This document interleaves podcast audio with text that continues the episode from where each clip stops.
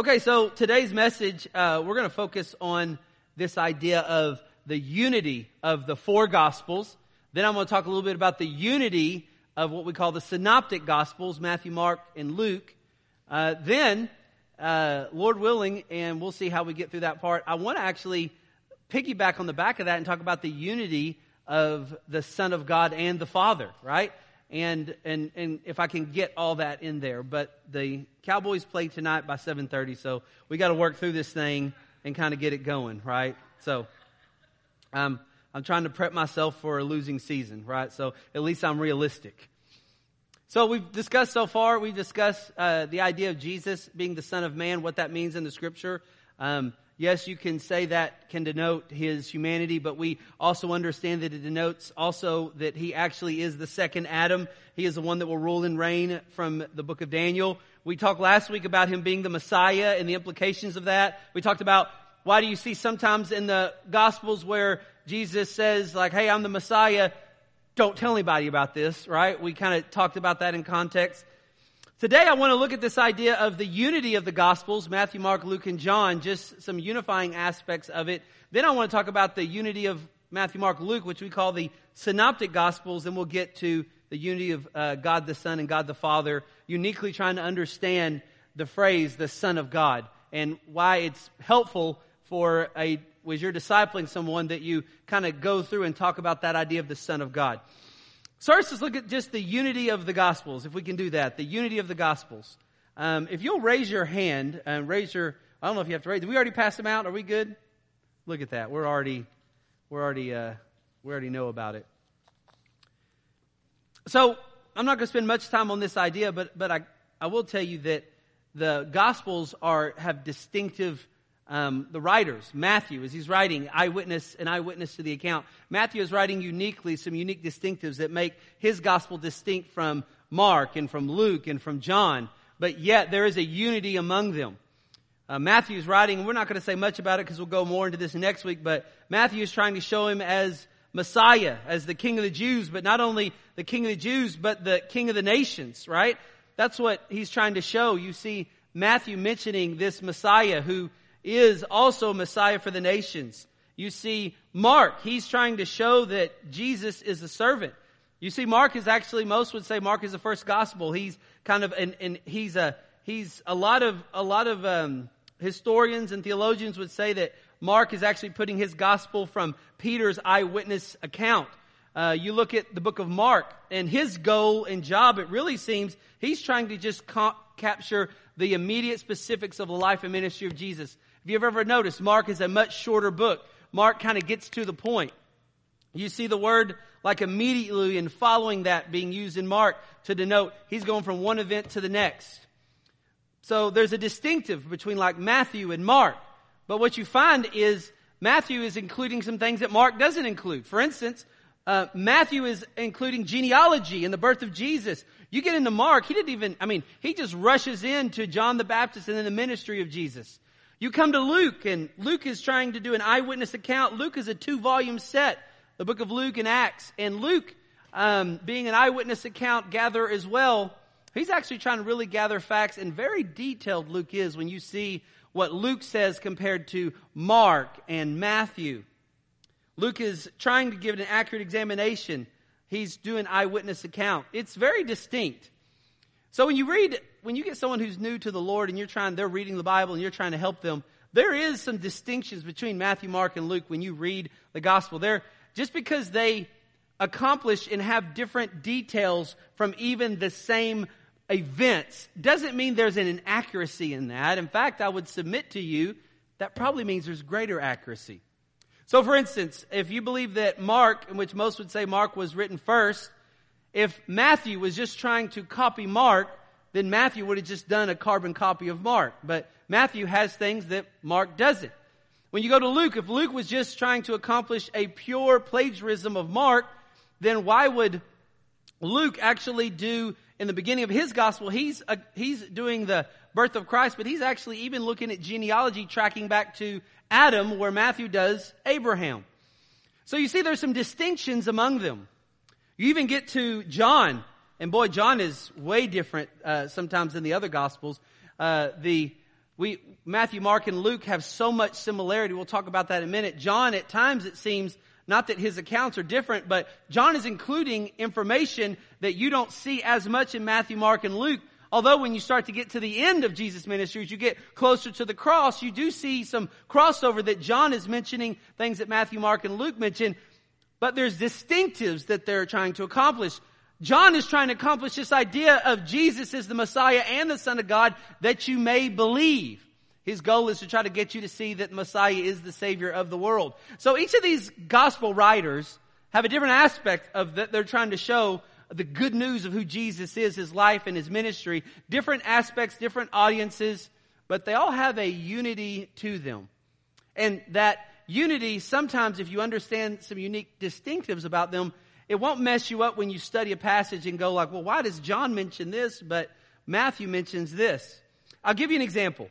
Take your Bible and go to Matthew chapter 26. We'll, we'll look at, with just time's sake, we'll look at Matthew 26. We're going to be flipping the pages quite a bit. I hope you're okay with that. Let's look at the betrayal of, let's look at just the cataloging of the betrayal of Jesus. Go to Matthew 26. Go to verse uh, 47. I want you to notice a couple things. We're talking about the unity of all the four Gospels, especially with John when you get to the very end. Verse 47 And while he was still speaking, behold, Judas, one of the twelve, came up, and with him was a large crowd with swords and clubs who came from the chief priests and elders of the people. And he who was betraying him gave them a sign, saying, Whoever I kiss, he is the one sees him. And immediately Judas went to Jesus and said, Greetings, Rabbi. And he kissed him. And Jesus said to him, Friend, do what you've come for. This is Matthew 26, and we're now in verse 50. And they came and laid hands on Jesus and seized him. And behold, one of those who were with Jesus stretched out his hand and drew out his sword and struck the slave of the high priest and cut off his ear. Notice there's no name given for who actually did this, or what ear it was, or any healing of the ear. Verse 52, and Jesus said, Put your sword back in its place. All those who take up the sword shall perish by the sword. And do you not think that I cannot appeal to my Father, who at once put at my disposal more than 12 legions of angels, 72,000 angels? Therefore, how will, how will the scriptures be fulfilled which says that it must happen this way? At the same time, Jesus said to the crowds, Have you come out with swords and clubs to arrest me? As you would against a robber? Every day I sat with you in the temple preaching and teaching, and did you not seize me? All this has taken place in order that the scriptures of the prophets might be fulfilled. I want you to notice in Matthew's account, you have some things. He's, he's not mentioning who cut off the ear. He's not mentioning what ear it is or that the ear is even healed, what we see in other accounts. But he is mentioning this idea of put the sword back in its place. He is mentioning this idea of no one's forcing this. I could call down 12 legions of angels. He is mentioning twice that this must be fulfilled. Now, why would Matthew do this? Well, remember, Matthew is writing to show him as the king, as the Messiah. And it, we want to make sure that we're quoting Old Testament scripture to prove that Jesus is not only the Jewish Messiah, but the Messiah of the world. And he's trying to make sure that this audience understands this. At the same time, Jesus' kingdom is not going to be ushered in by man protecting him. So he lets them know like, hey, if you're going to live by the sword, you die by the sword. He makes sure and understand that no one's forcing him to go to the cross. He's going at it. Now go to Mark 14. Mark 14. In Mark 14, you don't see um, all those same, but you do see some things actually mentioned but remember, we're dealing with Mark who is just trying to get to the facts. He's trying to get to the data. He's laying out the life and ministry of Jesus. Constantly, you see this transitionary word used in Mark, immediately and after, immediately and after. So look what Mark says. It says in verse 43 of Mark 14, immediately while he was speaking, Judas, one of the twelve, came up and with him was a crowd with swords and clubs from who were the chief priests and scribes and elders. And he who was betraying him had given him a signal saying, whoever I kiss, he is the one seize him and lead him away. And after coming, Judas having immediately gone to him said, Rabbi, and kissed him. And they laid hands on him and seized him. And one of those who stood by drew the sword and struck the slave of the high priest and cut off his ear. And Jesus answered, have you come out with swords and clubs to arrest me as you would against a robber? Every day I was with you in the temple teaching, and you did not seize me. But this has taken place in order that the scriptures would be fulfilled. Notice that Mark doesn't talk about um, this idea of if you live by the sword, you die by the sword. Mark doesn't talk anything about the whole legions of angels or anything of that. Does that make Mark's gospel disunified with Matthew? No. They have distinctive, distinctive things they're trying to accomplish. Mark is trying to get to the life and ministry of Jesus. He's trying to lay out an orderly account. Go over to Luke. Look in Luke chapter 22. When you're spending time with a new disciple in Jesus and they start reading the Gospels, it, sometimes they may need to have an understanding that there is a unity among the Gospels, but just because there's details that one may cover that, that may not about the same uh, time frame, about the same passage, does not mean that there is disunity does not mean that it is inaccurate. It means that these gospel writers have unique accomplishments they're trying to go after. Luke, trying to write an orderly account of the life and ministry of Jesus, a very detailed eyewitness account, a very good researcher. This, this document had to be well researched by eyewitness accounts. This Luke, let's see what he has to say. Notice when you get to Luke, he gives some details that maybe that others don't even give. Look in verse 47 of Luke 22.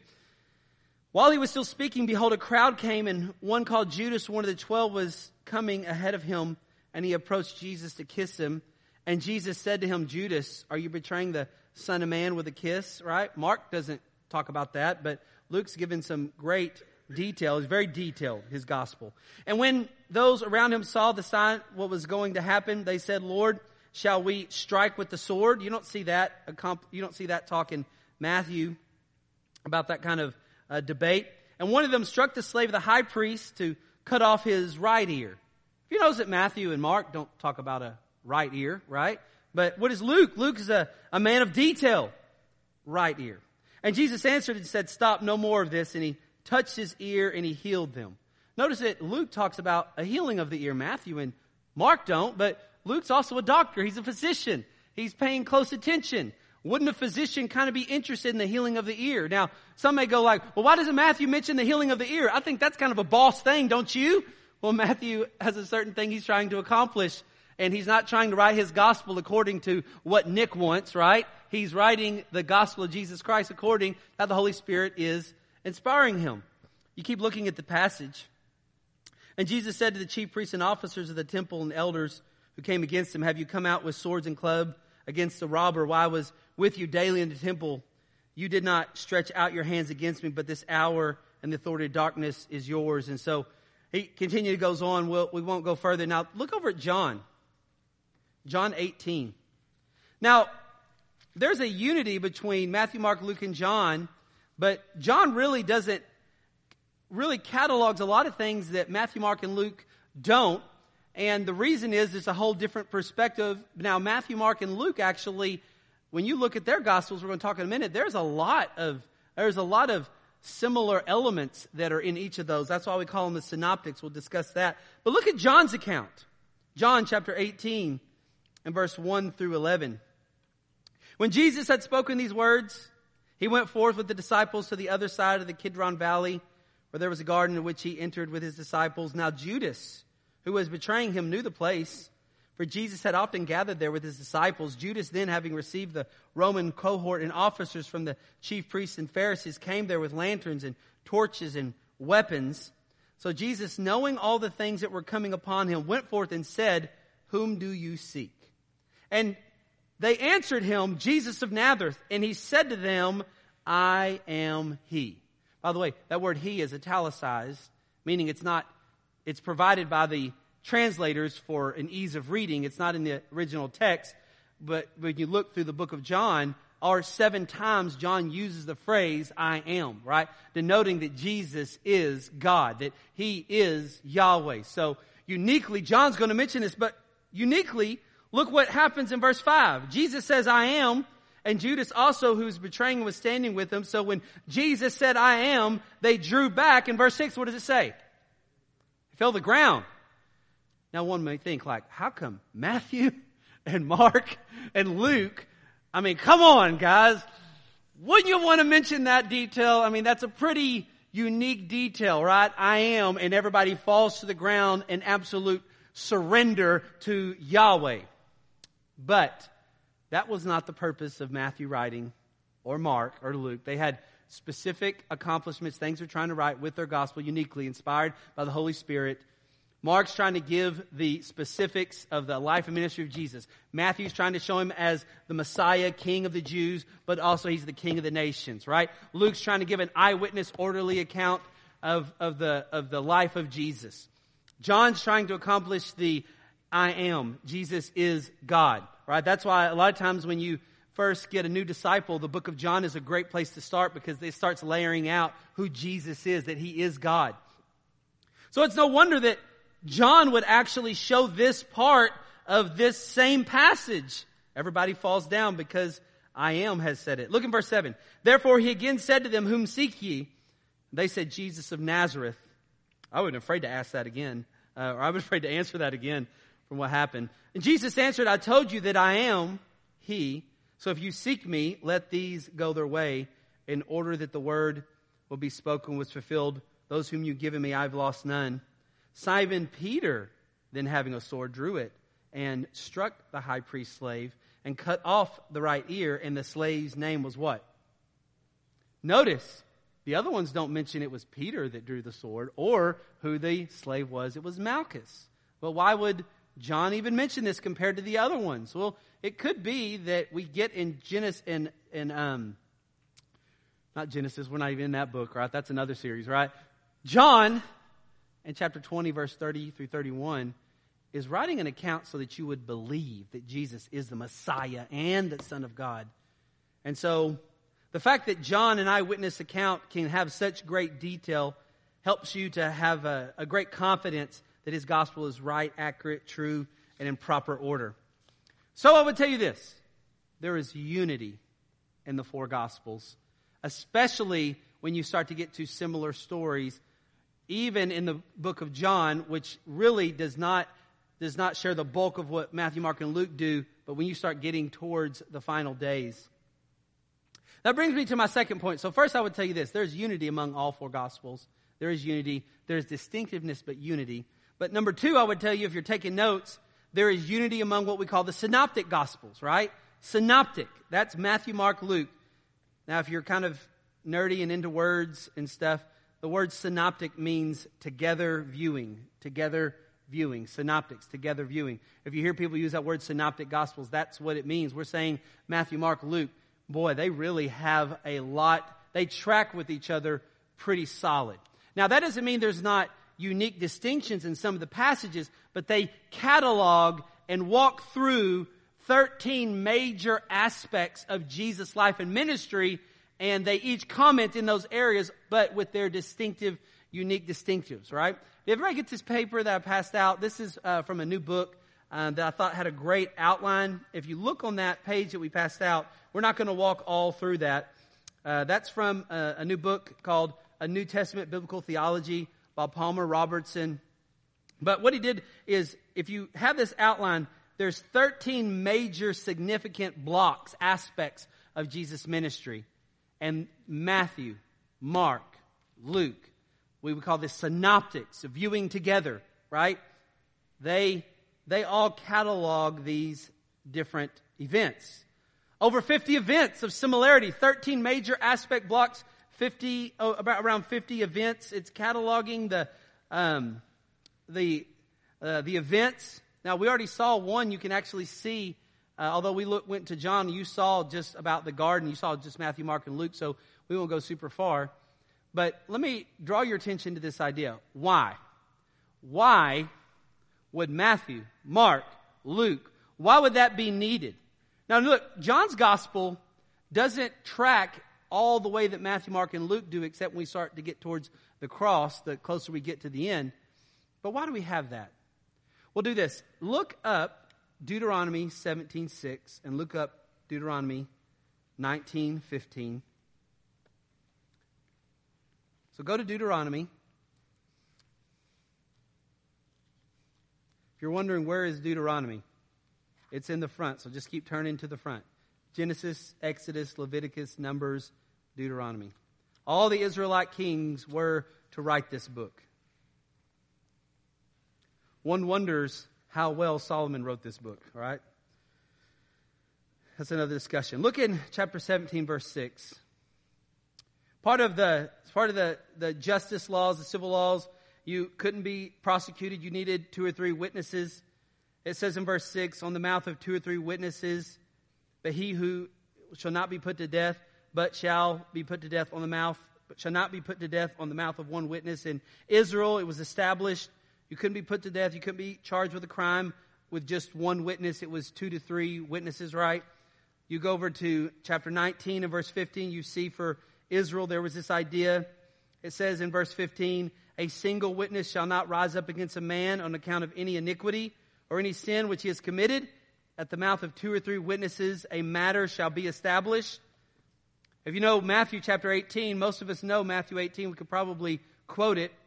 But doesn't Matthew 18 tell us that when you're going through the process of redemptive discipline in your church, remember what it says in verse 15 of Matthew 18? If your brother sins, go and tell him his fault between you and him alone. If he listens to you, you've won your brother. If he does not listen to you, take what? One to two more with you, so that by the mouth of two or three witnesses, every fact may be confirmed. Right? So, like when a church carries forth redemptive discipline, they're doing it because the two or three witnesses have agreed. Where did Matthew get that idea? He got that from Deuteronomy. Now, let me propose to you why do we have, have to have four gospel accounts? Why do we even have three gospel accounts that are the synoptic gospels that, if you look at that paper, look how much of the life of Jesus they track with each other? Why is that? Let me submit to you this idea the two or three witnesses. God wanted to make sure in His Word, unmistakable, that you had an accurate life of the ministry of Jesus Christ written by three different authors, two eyewitnesses, and then two by two eyewitnesses, then one with witness testimony, one with more Peter's testimony, what most of us suppose, Luke with more eyewitness testimony. We've got the testimony of four, but we've got the testimony of three that track very close in the scope and sequence where 50 different events are all accomplished, are all mentioned in each of their gospels. Why is that? Because two, three witnesses. So sometimes people would look and go, you know, a new disciple, they'll read the gospels and they'll go, this just doesn't seem right. It, it seems to contradict itself. And really, no. Actually, what God is doing is He's establishing two or three witnesses so that you may know that Jesus is the Messiah, that Jesus is the Son of Man, and that He's the Son of God, right? Um, by the way, this also gives me confidence personally. Um, the very fact that each of these gospel writers have a, a different point, a different shade that they're going towards, tells me this must be true and accurate. Because if you were going to plagiarize each other, you wouldn't have such varying detail or ex- extra facts. If, if Mark, which most would say is the first one, if John was just copying from Mark, why would John put in details such as it was Peter that cut off the ear. The servant's name was Malchus. Everybody fell down. I mean, wouldn't he think himself unconfident to go, wait a minute, Mark says nothing about anybody falling to the ground. I'm not really sure I can do this. You understand this, right? So the fact that John could put that in there tells you that John from eyewitness account knows this is a true fact, even though Mark and Matthew and Luke don't have that account of everybody falling down when Jesus says, I am. So that's the unity of the four gospels that we see. I would encourage you to take that piece of, take that page that I handed out, use it as a devotion. Just kind of read each of those passages and start to see the, the flavor. And now, next week we'll look at Matthew. The week after, we'll look at Mark, then Luke, then John, some unique distinctives of their gospels. Now, with my remaining time, here's what I'd like to do. Um, man, I made my way through that just as I had thought I would because I always nail my sermons right the way I want to, right? Amen. So, this is the unity of the Gospels. That's why you have four Gospels. Three of them synoptic, really track with each other. Now, I want to give you this because this is a part of the idea of unity. When you start to get someone new in the Lord, they're reading the Gospels. We've, I've walked you through the Son of Man idea, the Messiah idea. And especially if you have them read the book of John, you're going to see a lot of talk about the Son of God, right? But you're also going to see a lot about Jesus talking about he and his Father and the unity that they have with each other. Now, a lot of times when I hear the word Son of God, don't we automatically just think of this biological idea, right? We think of, I have a dad, his name's Ray Brown, right? Uh, one of the greatest steak cookers that ever existed on God's green planet, right? And now he has bequeathed that to me, right? I'm his son. I'm the son of Ray.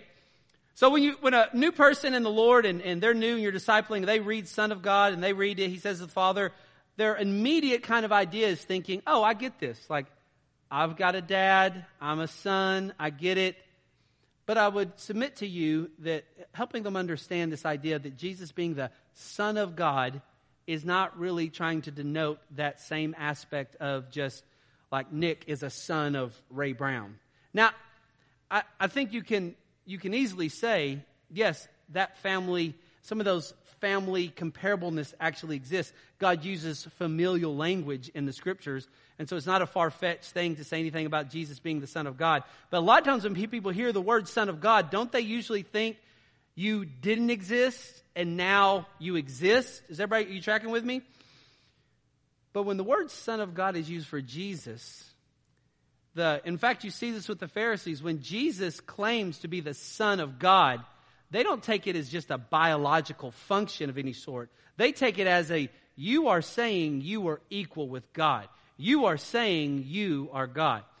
So when you get a new disciple and they're reading John, you're going through and, and help them understand that Jesus being the, the Son of God means that he has unity with the Father, that he is eternally coexistent with the Father. It's not just a biological thing.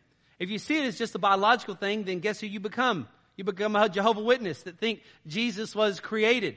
Jesus is God. He's the eternal God. So when we see the idea of God the Son all through the scripture, it's denoting first and primarily this idea that he has the same nature as God. He is in fact God. And this was considered blasphemy, and this was one of the reasons that they came against Jesus. Now that doesn't mean you can't, you know, denote some of the comparableness of an earthly father and his love for an earthly father's love for his earthly son and the heavenly father's love for his son, but it's not the same comparableness. Really, God the Son is trying to denote this idea that he is God, he has unity with God, he is he, he is um, he was there in the beginning, he is there at creation, and he has complete equality with God. Let me walk you through this in a couple different passages. Go over to John 17 5. So, first, it means that Jesus, as God's Son, is eternal. When you see this Son of God, just as there's unities among the Gospels, there's unity in the message of the Gospels, especially even the book of John, that Jesus is God's Son. And being God's Son, that means that He is eternal. He is God from eternity past. Jesus did not come into existence in 1 AD, right? He incarnated in 1 AD, but Jesus, God the Son, existed from all eternity past, right?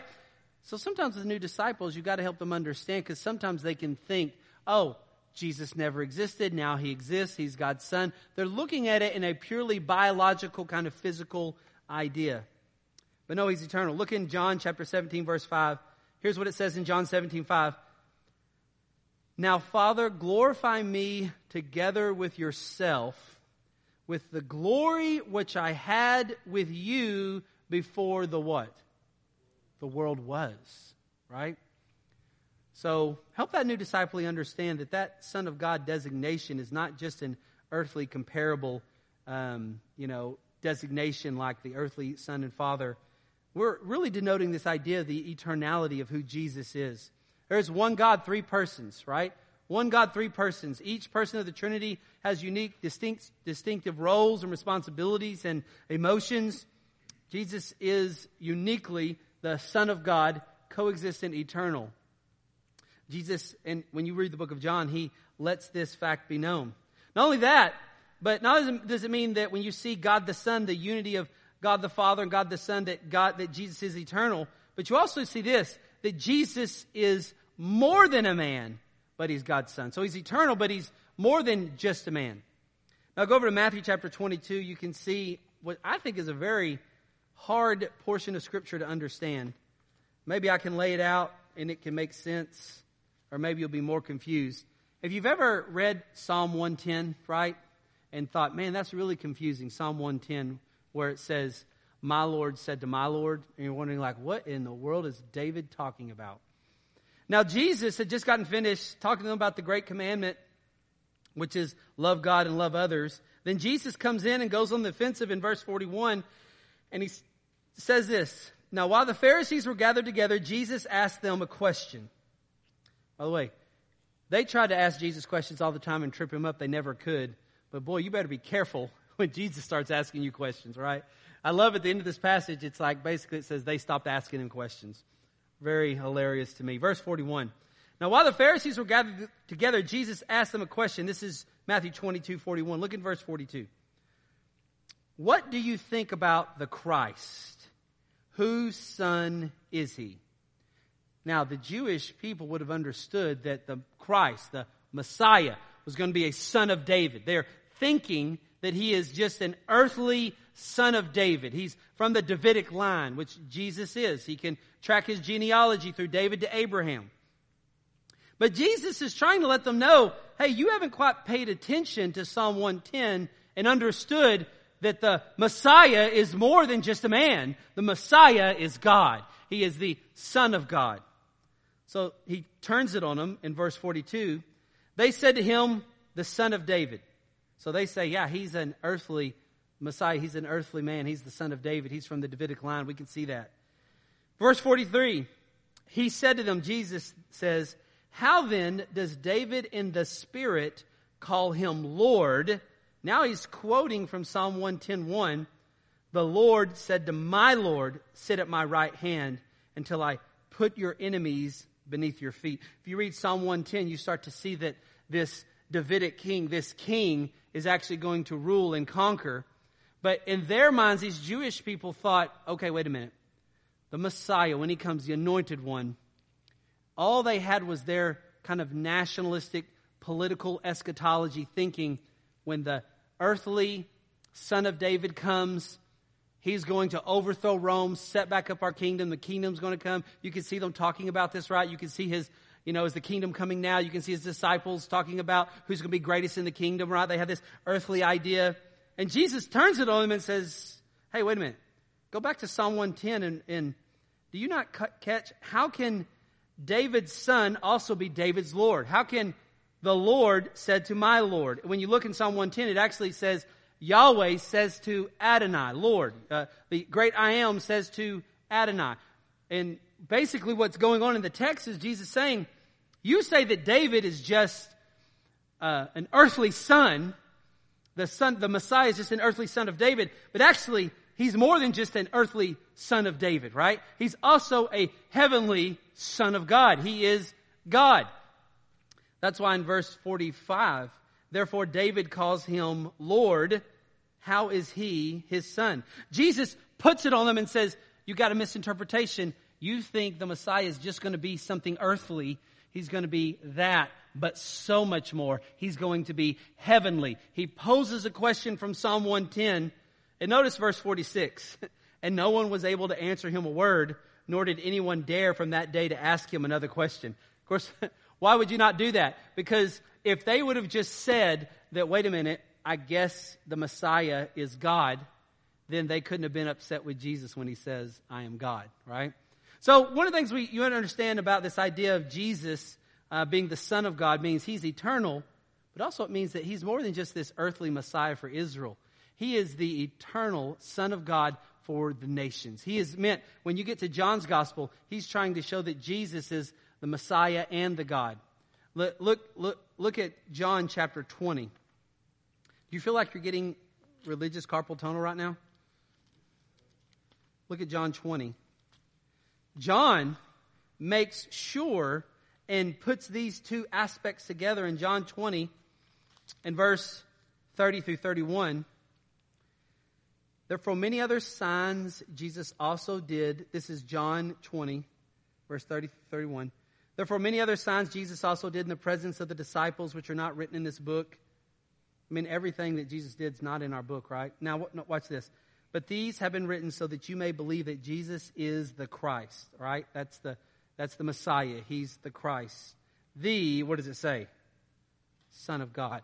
So he's not only earthly, he's heavenly, right? He's God. That's why he's trying to flip it back on them and say, you think you know the scriptures, go back to Psalm 110. You can have no other result from Psalm 110 to understand that the Davidic king was going to be more than a man. He was going to be God, the Son of God. John's trying to get across this idea all through his gospel.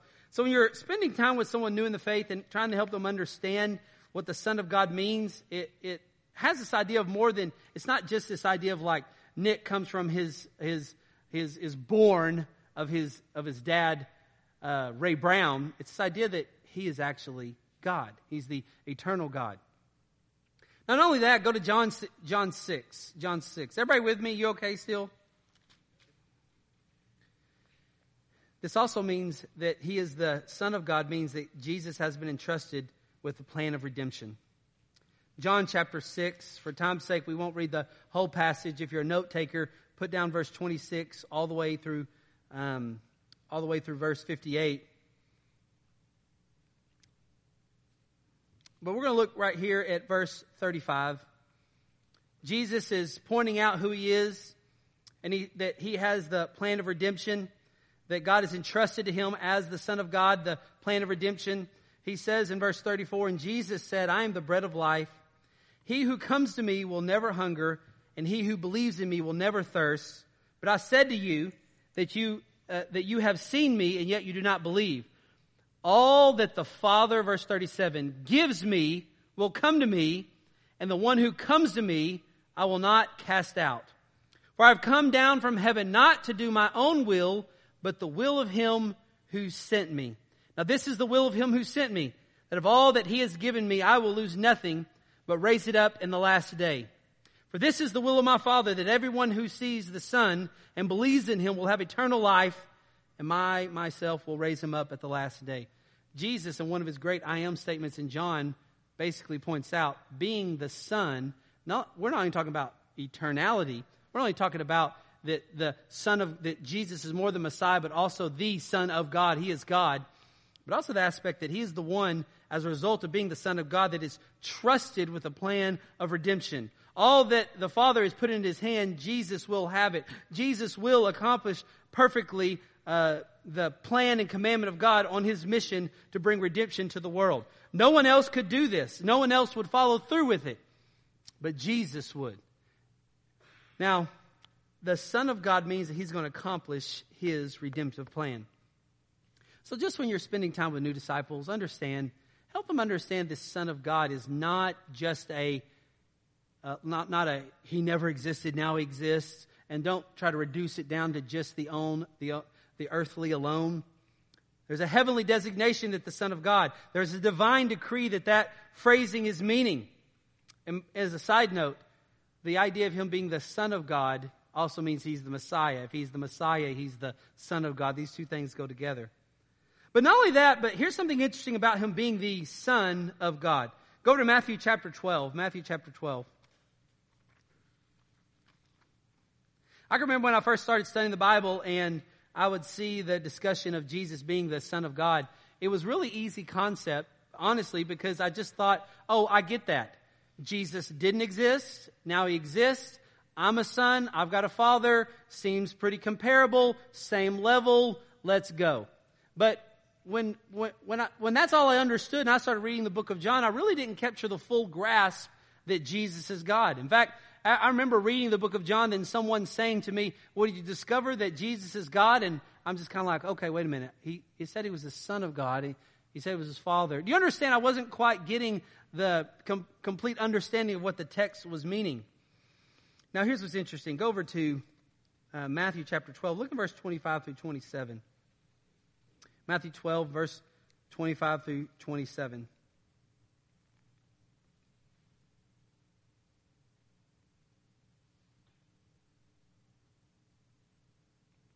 What did I just say to go to? Matthew 12?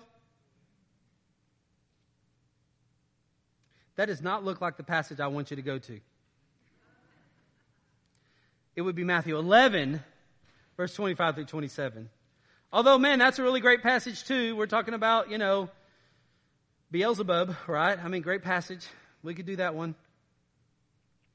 Look in verse 25. Jesus says this I praise you, Father.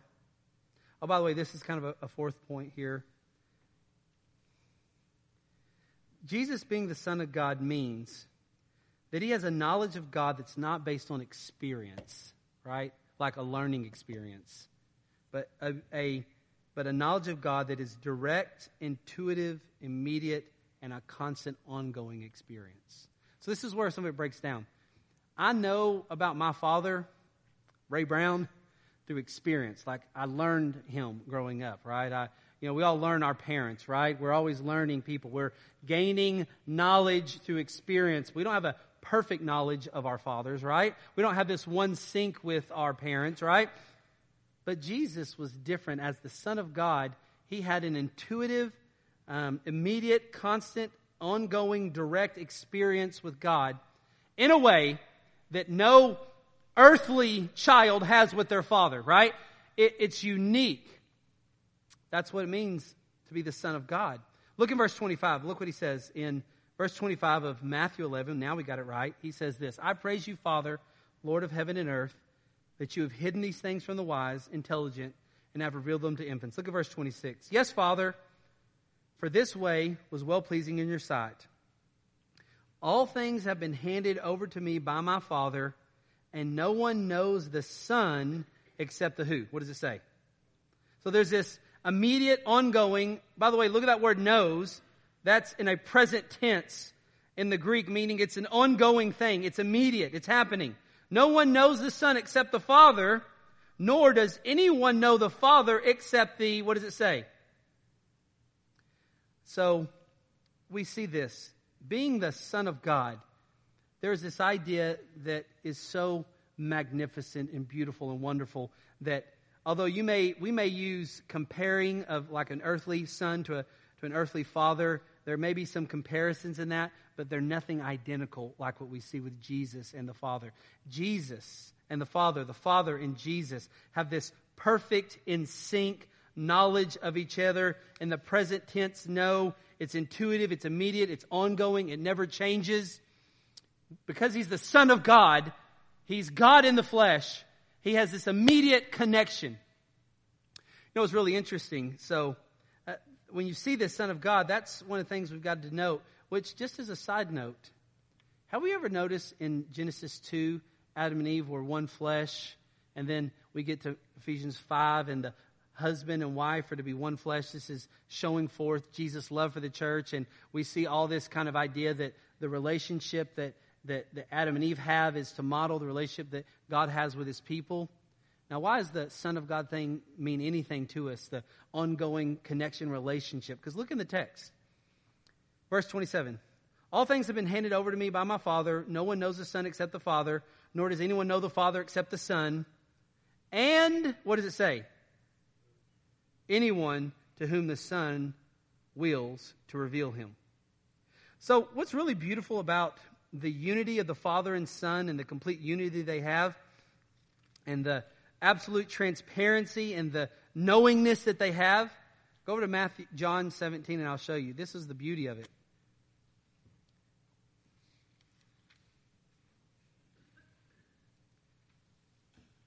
God the Son, complete and immediate, ongoing, perfect relationship with the Father.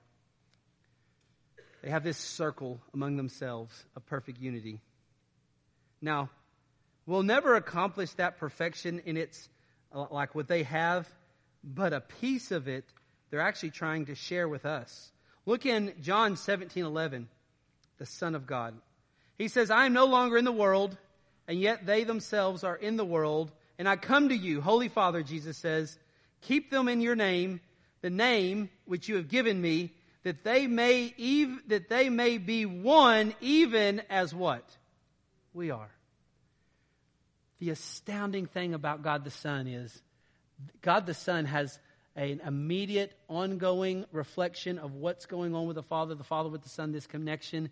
And although we're never going to have it perfect or completely identical like the Father and the Son, a huge aspect of that circle God wants to share with us. He wants us to experience what He experiences within Himself. Why is there the Blessed Trinity? Because, I mean, God wants to share with us what He experiences within Himself, the Son of God. But not only that, go down to verse 23. Actually, look at verse 21 and we'll go to 23. But not only with them, the Godhead, but also with each other. He says this, that they all may be one, even as you, Father, are in me and I in you, that they also may be in us, so that the world may believe that you've sent me. The glory, he says in verse 22, which you've given me, I've given to them, that they may be one, just as we are one. You see this? I and them, you and me, that they may be perfect in unity, so the world may know that you sent me and have loved them even as you've loved me. Father, I desire that they also, whom you have given me, be with me where I am, so that they may see my glory, which you have given me, for you've loved me before the foundations of the world. I want you to notice this idea of the God the Son, the unity of God the Son with God the Father. It is eternal, it is unique, it is ongoing, it's not this, I'm learning, it's not that God the Son is learning about God the Father and the, like God the Son knows the Father. And this same kind of unity, this same aspect of it, He's trying to share it with us, which is an amazing thing, right? Listen, they killed Jesus for claim, for his claim to be equal with the Father. And Jesus is saying, Hey, I want you to experience, not, it's not going to be identical, I want you to experience some of the unity I have. But in fact, I'll go further than that. I only not want you to experience what you got with me, but I want you to experience it with each other. You know, that's what makes the church so different. For 2,000 years, the church has stood. No nation has stood for 2,000 years. The establishment of the family uh, through a husband and wife coming together and children coming into the world, that family unit and that idea has existed from the very beginning. And I would submit to you why those things continue to exist. Because God the Son has unity with the Father, and God the Son and the Father want to share that same unity. And you know, even this, this is why marriage is so precious, even in the scriptures and precious overall. Um, because marriage has this kind of unity, right? This unity, this ongoing. Although you're learning to experience each other, there's an aspect where God means for marriage to be this idea of one flesh, naked and not ashamed. There's this transparency with each other. This transparency that the Father and the Son have with each other. There's nothing hidden between them. But God means even, even further than that, means it to happen in a church. I mean, that's why as a church, honestly, that's why we've tried to get away from this thing of you just hear Nick preach. This is why we actually try to have a meal in communion because the church trying to experience the unity of what the God the Son has with God the Father that He's said, I want them to experience a little what we've got. You can't experience that online. You can't experience that away. You can only experience that when you start to do life among the body of Christ, when we start to submit to Christ, when we start to relate to each other as brother and sister in Christ. And then all of a sudden what's interesting is the, the best place on earth starts to become the local church, right? The, the place we look most forward to is gathering with his people. And, and why is that? That's that because of God the Son, the doctrine of who God the Son is. Even I'll, even I'll close with this kind of like parting thought and idea. This means if you're single, People think like if you're single, it must be the cursed life. That's wrong. If you believe that, if you're single, you believe that, you are dead wrong, right? You know what God wants? God has said, even as a single, you can have unity with the body of Christ. What does God want you to do? God wants you to create unity with the body of Christ because God the Son had unity with the Father and prayed that it won't be identical, but some comparable way you can experience that as well. And I would even tell you this, even in the institution of marriage. You know what will revolutionize some of your marriages, our marriages, right? Act like I'm not perfect. Act like I'm perfect up here, right? Have you ever stopped and tried to start responding to your spouse instead of them being your enemy or just someone to give you what you want? What if you started to relate to them as a brother or sister in Christ? You know, one of the things that's really messed up about what a lot of people think about marriage. They read these marriage books. Honestly, most marriage books are just trash because most marriage books will tell you act this way so you can get them to act this way, and then you can have unity. That's what I think about that, all right? Here's what the scripture wants love God the Son, love God the Son, experience the unity that God the Son has with the Father in a not identical but comparable way. And if you'll do this, start relating to your spouse as not just some person that you married, but another brother or sister in Christ. That means when you talk to them, you talk to them any way you talk to your brother and sister in Christ, right? And if, I'm just telling you, if you'd start to relate to your spouse as someone who's a part of the family of God, someone who has God the Son and not just some ring that you bought that you put on their finger, it will revolutionize your whole entire life and livelihood. Why is that? Because the unity of God the Son with God the Father. Would you stand and pray with me? We're so thankful for the good news of Jesus. If there's somebody here that has never placed faith and trust in the finished work of Jesus, there is one gospel, there's one good news. You prayed for them that they could be one with you. You pray that they, in some comparable way, experience the unity of, with, that God has among itself. And I'm asking today that you would bring someone to repentance and faith that we would put them in that baptistry, that they would live an obedient life for the glory of God and experience what a unified life. Even today, Father, in a minute, we're going to eat a meal. And around that meal, we're practicing unity. We're sharing something, a very intimate thing. We're going to take communion. We can only take communion without bringing condemnation if there is unity among brothers and sisters. What a beautiful thing you challenge us to even get our hearts right of a bitter and unforgiving heart towards another brother and sister, whether it be spouse or child or aunt or uncle or the person sitting on the next aisle. We do this so we can once again live in the unity that God the Son has with God the Father. Bless this time as we sing. Let our hearts stir for you. And God's people said, Amen.